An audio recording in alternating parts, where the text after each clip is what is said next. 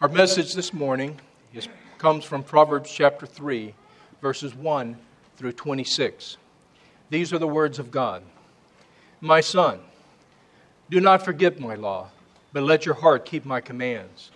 For length of days and long life and peace they will add to you. Let not mercy and truth forsake you. Bind them around your neck. Write them on the tablet of your heart. And so find favor and high esteem in the sight of God and man. Trust in the Lord with all your heart, and lean not on your own understanding. In all your ways, acknowledge him, and he shall direct your paths. Do not be wise in your own eyes. Fear the Lord, and depart from evil. It will be health to your flesh, and strength to your bones. Honor the Lord with your possessions and with the firstfruits of all your increase. So your barns will be filled with plenty, and your vats will overflow with new wine. My son, do not despise the chastening of the Lord, nor detest his correction. For whom the Lord loves, he corrects, just like a father the son in whom he delights. Happy is the man who finds wisdom, and the man who gains understanding for her proceeds are better than the profits of silver, and her gain than fine gold. She is more precious than rubies, and all the things you may desire cannot compare with her. Length of days is in her right hand, in her left hand, riches and honor. Her ways are ways of pleasantness, and all her paths are peace. She is a tree of life to those who take hold of her, and happy are all who retain her. The Lord, by wisdom, founded the earth. By understanding, he established the heavens. By his knowledge, the depths were broken up, and clouds dropped down the dew. My son, let them not depart from your eyes. Keep sound wisdom and discretion, so they will be life to your soul and grace to your neck. Then you will walk safely in your way, and your foot will not stumble. When you lie down, you will not be afraid. Yes, you will lie down, and your sleep will be sweet. Do not be afraid of sudden terror, nor of trouble from the wicked when it comes, for the Lord will be your confidence and will keep your foot from being caught. Our God and Father, these are words that you have entrusted to Solomon and to your people down through the ages, and now you give them to us and you give them to our young people. We pray now, bring your word forth with power and sweetness, and especially bring it to every teen, every young person in this congregation, that your word would be sweetness and life to them. We pray in Jesus' name. Amen. young people and teens, I want you to understand something very important that runs throughout Scripture, and that is the fact that you, each one of you, each one of you in particular, each one of you by name, each one of you made just the way you are, the way you look, your personality, your gifts, your weaknesses, you are the protagonist in a story. You are the potential the would be hero or heroine. The question is do you see it? Now, we all see the story when it comes to others. We all see the story when we read a book. We all see the story when we watch a movie. No matter what the particular plot is, no matter how complex and confusing the setup may be, we quickly identify the would be hero or heroine, and we quickly identify the story. And in the story, we can see what they need to become the hero or the heroine. We can see how they need to rise up. We can see how they need to overcome temptation. We can see how they need to shut out certain voices and listen to other ones we can see how they need to not give in to their own temptations, their own weaknesses and their foibles, their own pettiness, their own doubts, their own self pity.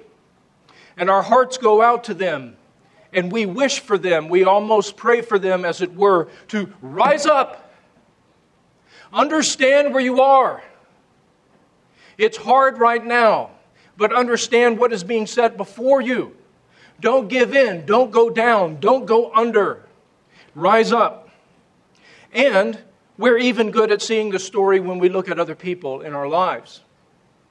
We can see how things that they see just as afflictions, things that they see as inconvenience, as sorrows, that there is no good to come out of this, and they begin to seek. What do we do for our friends? We grab them by the hand and we, we lift them up and we say, Whoa, you're not seeing the story. You're not seeing this. You're not seeing where you are. I see where you are. You're flying in the clouds with no instruments, but I can see. You're in a story. One day, you will see it. The question is when? Will you see it now? When there is time and opportunity for you to rise up, for you to be the hero or the heroine? Or will you see it after the fact? When you look back and you think, I missed it.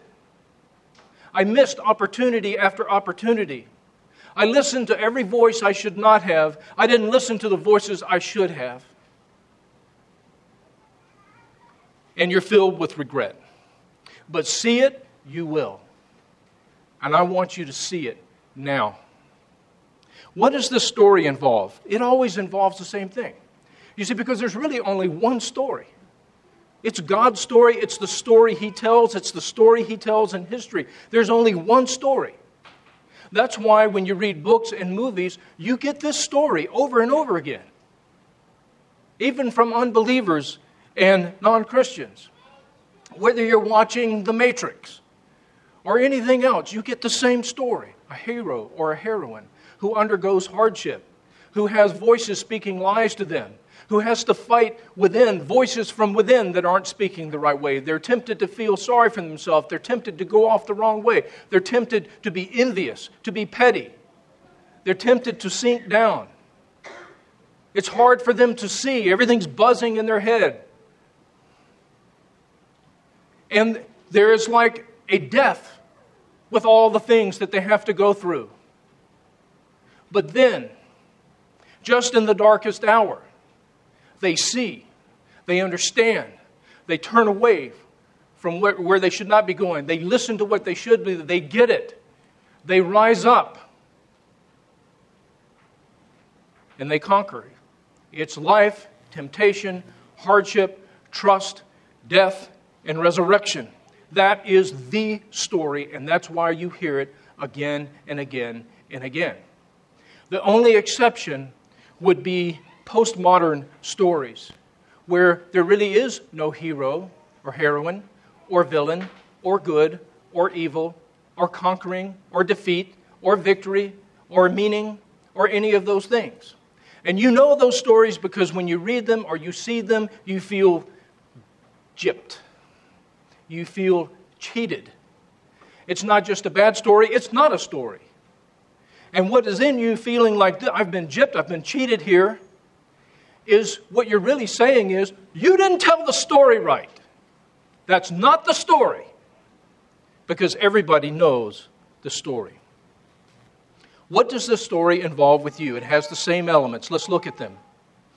It means, in a nutshell, you, young man, young lady, growing up in what it means to be a royal son or a royal daughter of the great King, God the Father. Now, what does it take for a boy to become a true prince and a king? What does it take for a young lady to become a true princess and a queen? Can they grow up in the lap of luxury, face no hardship, no turmoil, no temptations, no foes, no difficulties, no wrestlings within, no false voices, no lies. Can they come up simply watching TV and texting with their friends and everything goes great? Are they ready? Are they qualified at that point? to be a prince or a princess? Well, you know the answer to that. No.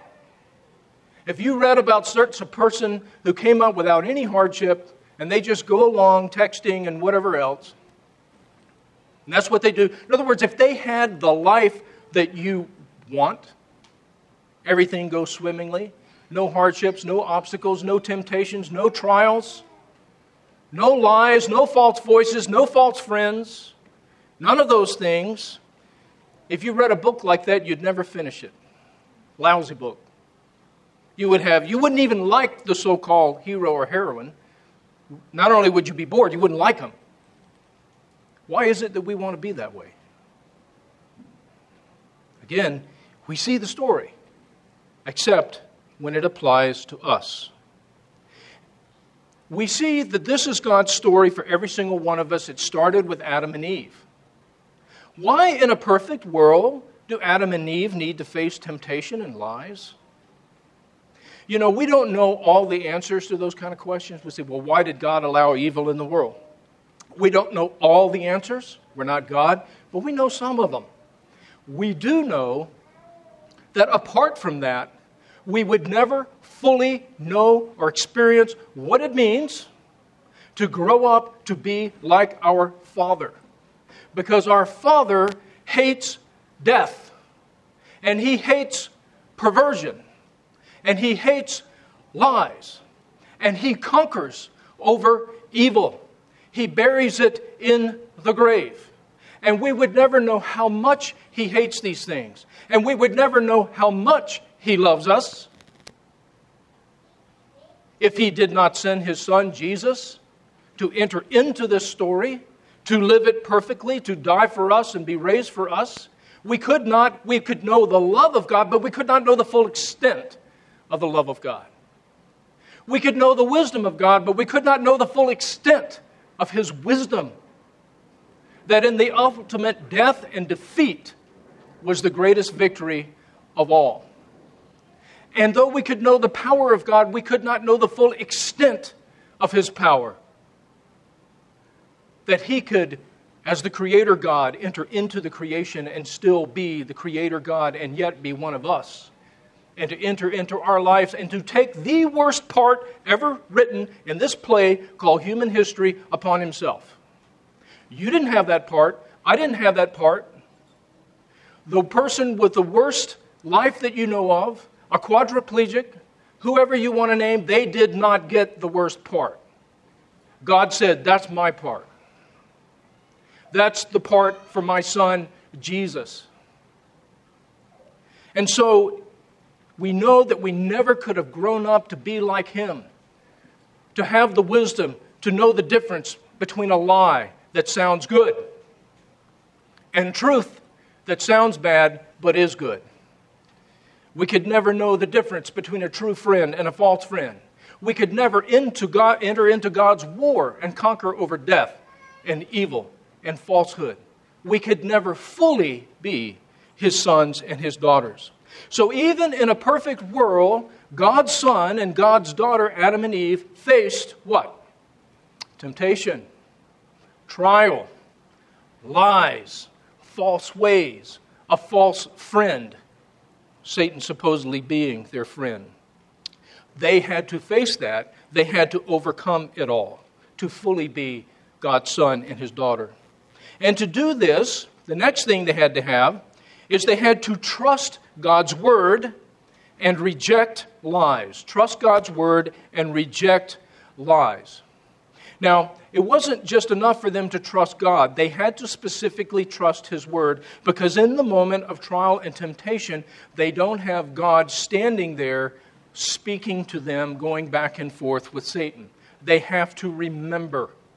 They have to remember what God has said. They have to remember what God has done. What was it that Satan called into question? He called into question God's motives, his intentions, and his ability. Stated differently, Satan called into question God's love, his wisdom, and his power. And Adam and Eve had to face these temptations in the face of a third voice that was plausibly calling all of these things into question. Note the subtlety of the way that Satan spoke to Eve. Has God said? She said, We shall not eat of this tree. Over here, we eat of all the trees except this one, lest we should die. Satan, you shall not surely die. Basically, what Satan is saying is that Eve, it's your life, it's your choice. I'm not telling you what to do. That's what God does. He tells you what to do. Do this, do that, don't do the other. I'm not telling you what you do. I'm just telling you it's your life and it's your choice. And it's your happiness that's on the line. That is the root of all temptation and of every trial. God's love, His wisdom, and His power being called into question. God is not really looking out for you, Eve. He has His own agenda, and your happiness and His happiness are not the same thing. God doesn't know everything. He doesn't know. He knows a lot of things, but you're the one who best knows what will make you happy and fulfilled.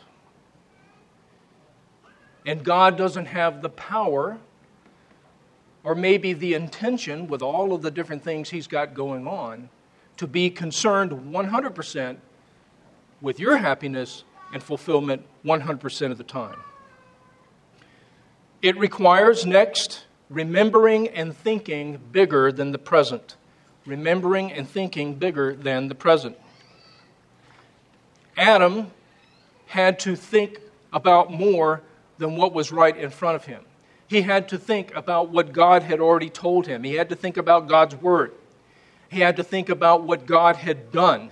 God made the creation. God made Adam in his image. God blessed them. God made the garden. God set before them everything and gave them permission to everything except for one thing. These are the things that he knows about God. In other words, Adam and Eve are both called upon to not doubt in the dark what they knew in the light. But they have to remember. Next, it required that they set aside their own momentary understanding and wisdom. They had to set aside their own momentary understanding and wisdom. Within the little box that Satan created there in that moment, within the four corners of this constructed reality that Satan put into the minds of Adam and Eve, it seemed very plausible and reasonable what Satan was saying. They had to heed the words of Solomon to not be wise in their own eyes and to not trust in their own understanding to remember that God has already demonstrated His love in everything that He's given to them. That is not even in question if they just will think back about the big picture of what God has already done and what He has given to them. God's wisdom is really not in question if they just think about all the beauty and the intricacy, intricacy of, of how God has made everything and how He has made them for one another. And His power is really not in question. But in the moment, those things were plausibly placed into question. What do they know of Satan? Absolutely nothing, other than the fact that his mouth is moving. He's talking, he's speaking. Talk, talk, talk. What do they know of him? Nothing. But it sounds good. It sounds good right now. The next thing they need is wisdom wisdom. Solomon tells us here in our passage that not only is, is wisdom going to bring you every blessing that is to be had in this life, but God made the world according to wisdom. In other words, this world runs according to wisdom. Right? When you walk with God, when you trust Him, when you walk according to His word, you are walking with the grain of life. You're going with the current of the river of life. Now, sometimes it does not seem like that, because of trials and temptations and because there's so many other people going the other way. It can make it seem like you're going the wrong way. But, and this is something I hope you never have the opportunity to do, young people, if you have the opportunity to do what I did, which is grow up for 18 years in unbelief and living that life, and then become a Christian, then you would know the feeling of when God opens your eyes and you suddenly see and you believe His word and you start walking with Him, you would know this feeling of having a huge weight lifted off of you. You would know the feeling of, you know, for the first time in life, I'm going with the river instead of against it. For the first time in life, I'm going with the grain instead of against it. For the first time in my life, I actually have real friends. People who speak the truth to me people who actually care about my good, not simply their own agendas. Wisdom. Wisdom involves practicality. The Hebrew word for wisdom literally means skill. It's a blue collar word. It's not an academic word. Now, there's a lot of knowledge involved, understanding, deep understanding of the ways of God. But it's a blue collar word because it's a very hands on word. It has to do with actually living life in a skillful, artistic, and beautiful way in accordance with the ways of God and the way He has made the world. And so it gets into not just wisdom and theory, principles up there in the sky, principles you've heard, but what do, what do they look like on the ground as life comes to you? What do they look like? How do you apply them? And in any given situation, what are all the principles that apply, and how do I proportion them? When you face different situations in real life, there's, not, there's usually more than one principle that comes to bear. It's not so simple as just one thing. Usually there's more than one principle, and, it's not just a matter of identifying one or one or two. This is something uh, that young people often do. They'll identify one biblical principle, maybe a couple, and they go, well, that settles it. But older and wiser people, in other words, like your parents, have to say, well, wait a minute. You're not wrong in the principles you've identified. That's great. And you're not wrong in wanting to keep those principles, but have you looked at these five other principles that flow into this situation here? Have you thought about them? There's five more. You've got seven things coming into this. Have you identified them all?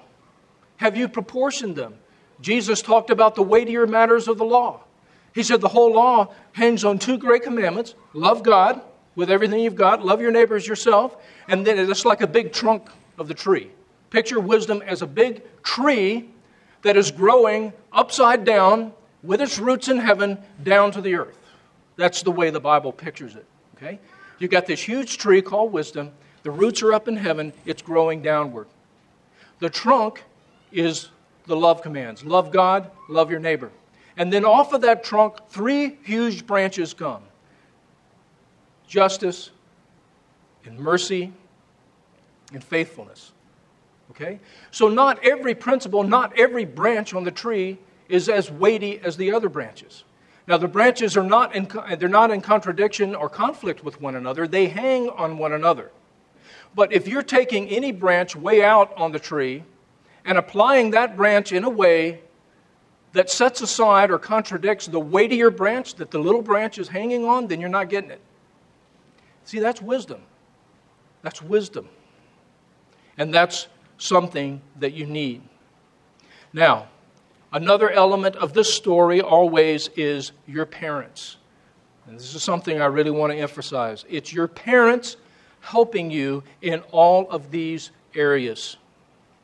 The whole point of the book of Proverbs is Solomon helping his son with wisdom. He's not a bad kid.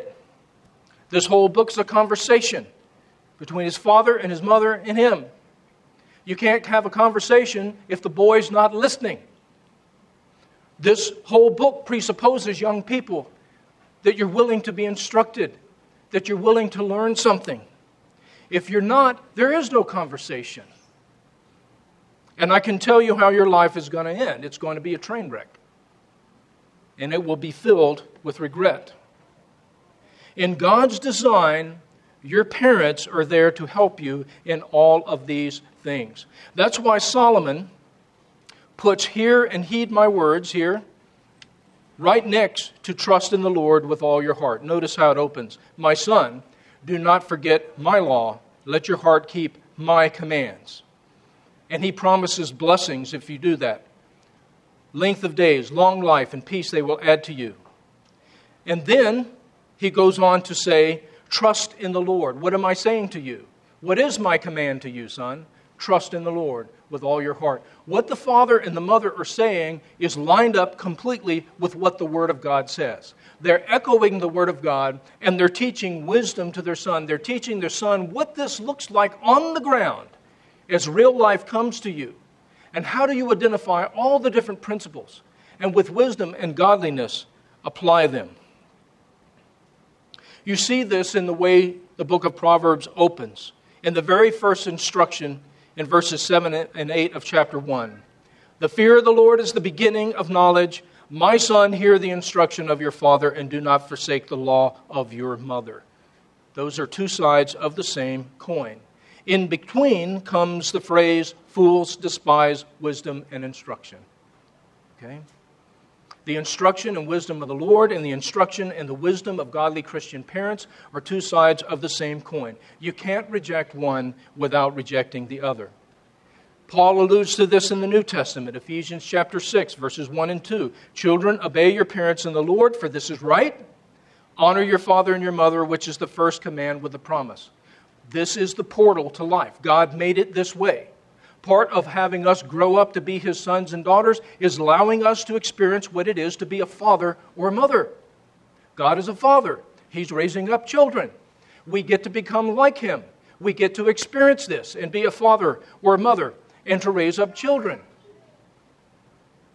What is our prime example when it comes to the role of parents, children? Let me ask you this, young people. What is the prime example when it comes to the role of parents?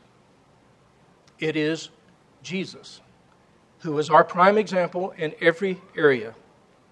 Think about it Jesus, the perfect child. Jesus, God's own son. Jesus, no sinful impulses to deal with. Jesus, perfect in every way. And yet, he was born same way you were, except by a miracle of the Holy Spirit. He was born a baby. He became a toddler. He became a little boy who became a teenager, who became a young man, and so forth, the exact same way you have grown up and are growing up. And God gave His Son, His only begotten Son, His perfect Son, He gave Him to an earthly mother and to an earthly father who wasn't even His real father. And this mother and this father were sinners, unlike Jesus. They had sinful impulses to combat. So you see, Jesus was not there for show, not because it's a nice hallmark moment. Jesus, God's own Son, was there in Joseph and Mary's home to be raised and taught. By age 12, at least, Jesus knew far more theology, far more about the scriptures than either of his parents did. But he continued in their home. He continued in subjection to their authority. He continued under their leading. And he worked with his dad as a carpenter till he was 30 years old, a good 10 years past the age that all the other boys were married. And none of this was for show. None of this was some second best way. All of this was God's own way to raise up his son to be the perfect man, the Savior of the world, and the King of heaven and earth. If this was God's own way for his son, let me ask you, teenagers and young people, is it okay if God does that with you? Is it okay if he puts you in the home of a sinful father and mother who fall short, who are on their own path of sanctification? Who are themselves children and disciples, just a little further down the road than you are. Is that okay with you? I hope it is because this was God's plan for Jesus, and it's His plans for you. God wanted His Son, His perfect Son, to hear the instructions of His father Joseph and to not forsake the law of His mother Mary. And God wants the same thing for you. God understands that your parents are not perfect. He understands that they are sinners. He knows that they need sanctification, just like Joseph and Mary. But this was God's own way of pouring out His blessings on His Son. And it is God's way of pouring out His blessings on you. Now, you are going to be tempted to not listen to your parents. You are going to be tempted, especially as you're getting closer to the teen years and in the teen years, you are going to be tempted to build a wall inside your heart and hold your parents off like that. You're going to be tempted to shut off when they're talking to you. You're going to be tempted to chafe and squirm when they're talking to you. Why? That's the question. Why will you be tempted? Why are you tempted? Well, it's the exact same thing as the Garden of Eden. Satan tempts you to doubt your parents' motives, intentions, and knowledge. In other words, he tempts you to doubt their love and to doubt their wisdom. He tempts you to go, you know, I know my parents care about me, but they're out of touch. They don't understand. They don't understand what my needs are. They don't understand what I want. They don't understand what my happiness is. They don't understand what I'm going through. So, how, no, no matter how good their motives may be, how could they possibly be the ones that I should trust, along with God's word, to lead me in the right way? And you're going to want to shut it out. But why should you listen to your Christian parents? Because godly Christian parents have toward you the same motives and intentions as God does toward you. Godly Christian parents only want one thing for you. They're not looking to get something off of you.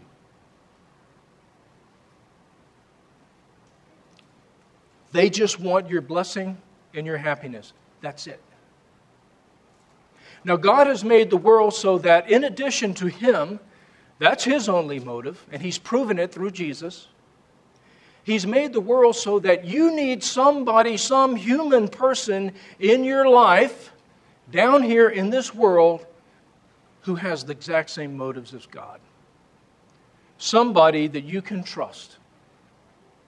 They have no profit to make off of you. They get nothing, whether you're happy or you're sad. They don't get paid anything. And yet, if you're blessed and happy, they're filled with joy.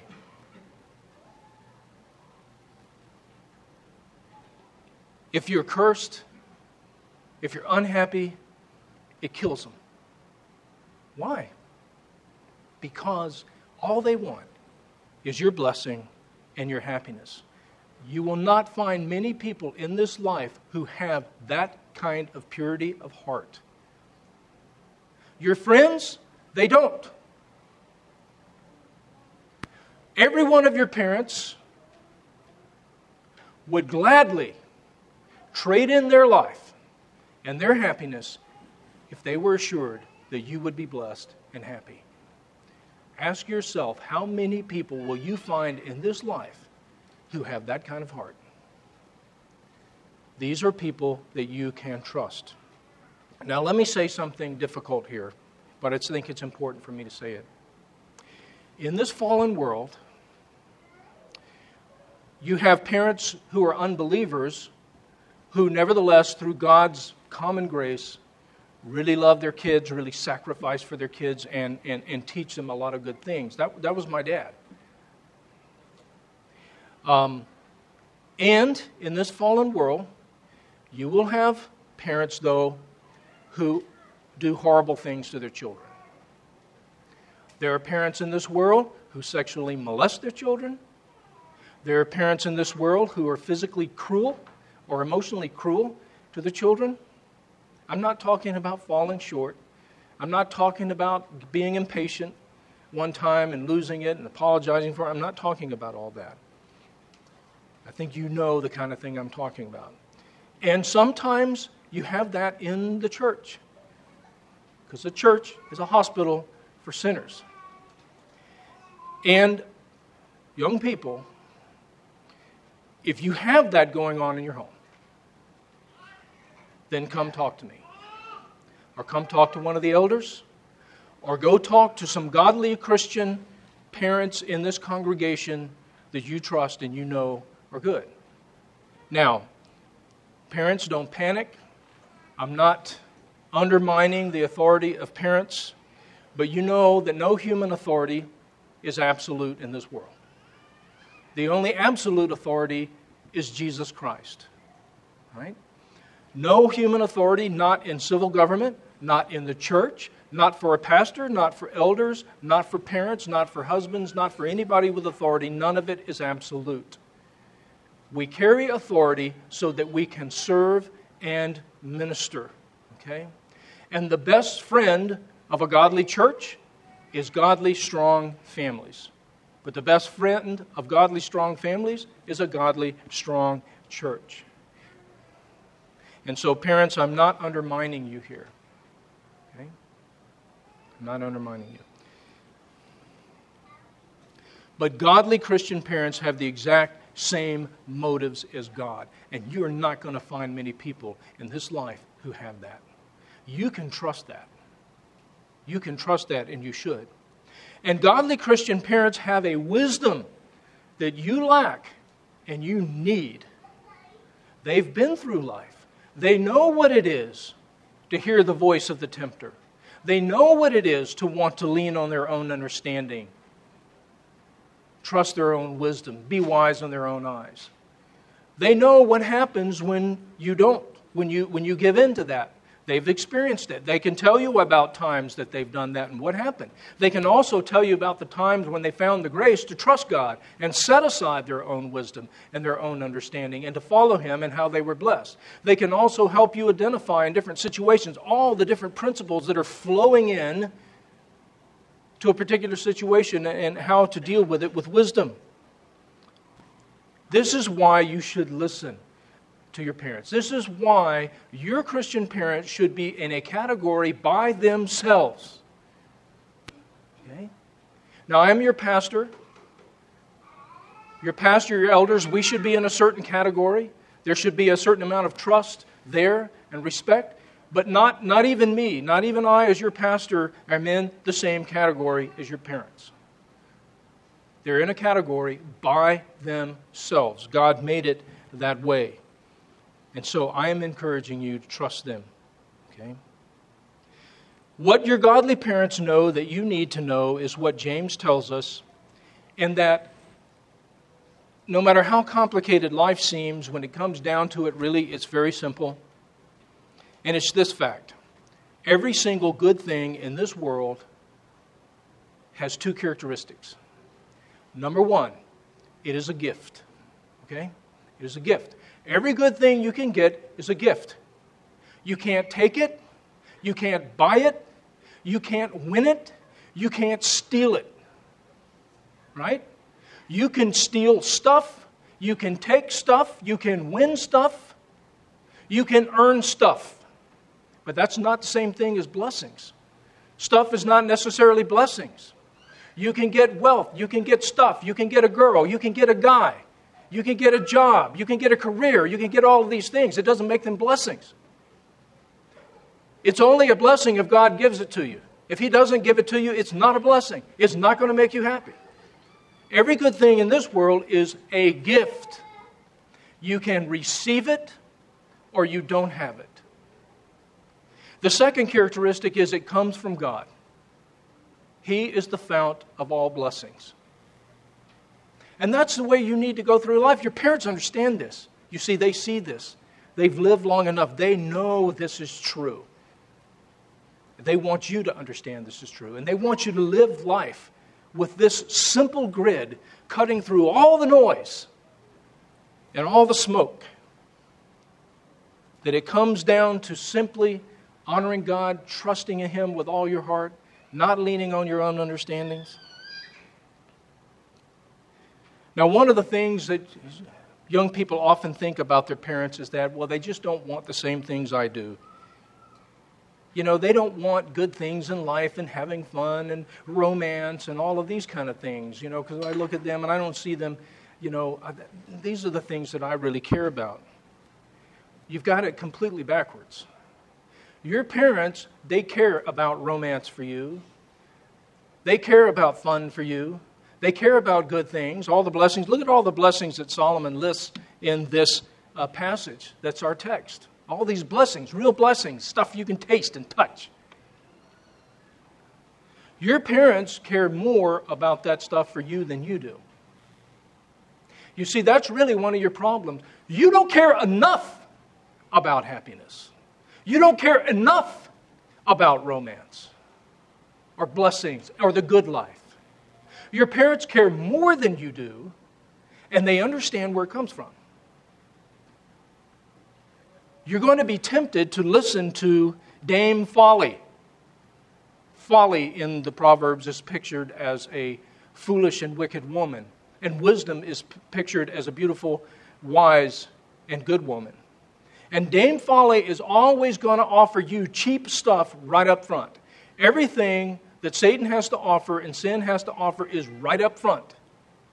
It's flashy, it's shiny, it'll feel good for a moment but afterwards, bitterness and regret. Every gift that God will give you requires you, it comes on the back end. It doesn't come up quick. It requires you to walk with Him. You see how God's trying to develop a relationship with you? How do you get a relationship? You walk with somebody. You trust them. You listen to them. You walk with them. And God uses your parents to bless you through this. This is life in a nutshell. God is holding it out before you, young people. Don't turn it away. And God intends your parents to be one of the major sources of blessing and wisdom in your life. So, talk to your parents. Tell your parents what is going on. A lot of times you'll feel like, well, I did something I shouldn't have. I'm ashamed. They're going to be angry at me. Don't believe all that li- all those lies. Your parents love you. They want your good for you. Don't seal yourself off. Don't start living a secret life. Don't start living a double life. Open up to your parents. Listen to your parents. Tell them what's going on with you. When you're having a hard time at school or with friends or whatever, open up and talk to them and receive their wisdom and God's blessing. In the name of the Father, the Son, and the Holy Spirit. Amen.